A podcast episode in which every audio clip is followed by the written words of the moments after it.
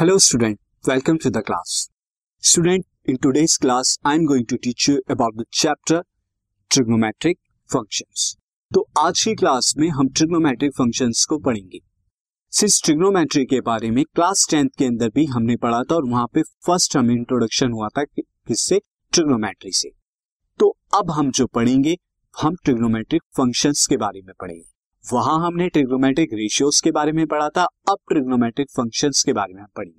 तो first of all मैं आपको वो टॉपिक्स बता दूँ, जो आपको इस चैप्टर के अंडर कवर करना so the topics are first of all introduction to trigonometry since trigonometry आप already introduced in class tenth में बट मैं फिर भी आपको रिकॉल कराऊँगा कुछ पुराने कॉन्सेप्ट से, जो इस चैप्टर के अंदर भी हम यूज़ देन एंगल्स एंगल्स किस तरह से जो है बनते हैं सिंस आपने ज्योमेट्री के अंदर देखा होगा अगेन मैं यहाँ पे आपको एंगल्स को इंट्रोड्यूस कराऊँगा, कुछ specific angles and system of measurement of angles angle measure करने के जो सिस्टम है मेनली टू हम वो इस चैप्टर के अंदर स्टडी करेंगे.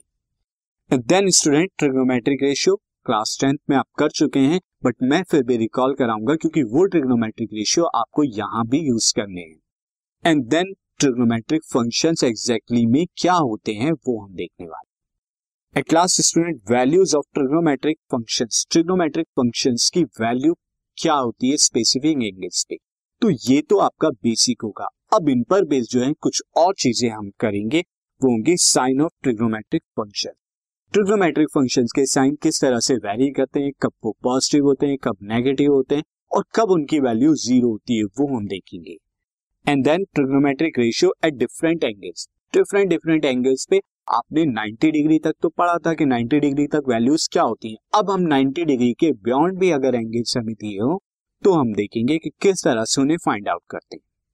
Next graph of trigonometric functions and their domain and range trigonometric functions के ग्राफ को स्टडी करेंगे, उनकी ग्राफ की शेप क्या होती है एंड अगेन उनका डोमेन एंड उनकी रेंज क्या होती है। Next is trigonometric ratio of negative angles जब एंगल नेगेटिव होता है तो नेगेटिव एंगल का कॉन्सेप्ट मैं आपको बताऊँगा जब मैं आपको एंगल्स के बारे में पढ़ाऊँगा।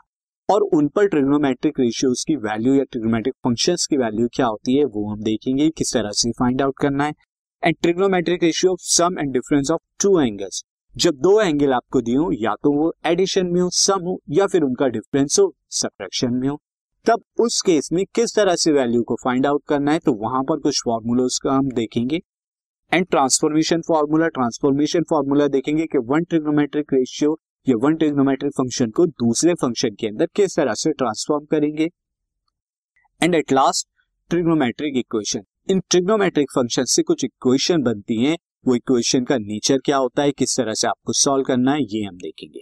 और इन कॉन्सेप्ट पर बेस्ड मैं आपको बीच बीच में क्या एग्ज़ाम्पल बताता रहूँगा, ताकि वो कॉन्सेप्ट आपको अच्छी तरह से अंडरस्टैंड हो जाए। तो स्टार्ट करते हैं chapter trigonometric function this podcast is brought you by Hubhopper शिक्षा अभियान अगर आपको ये पॉडकास्ट पसंद आया तो प्लीज़ लाइक शेयर और सब्सक्राइब करें और वीडियो क्लासेस के लिए शिक्षा अभियान के यूट्यूब चैनल पर जाएँ।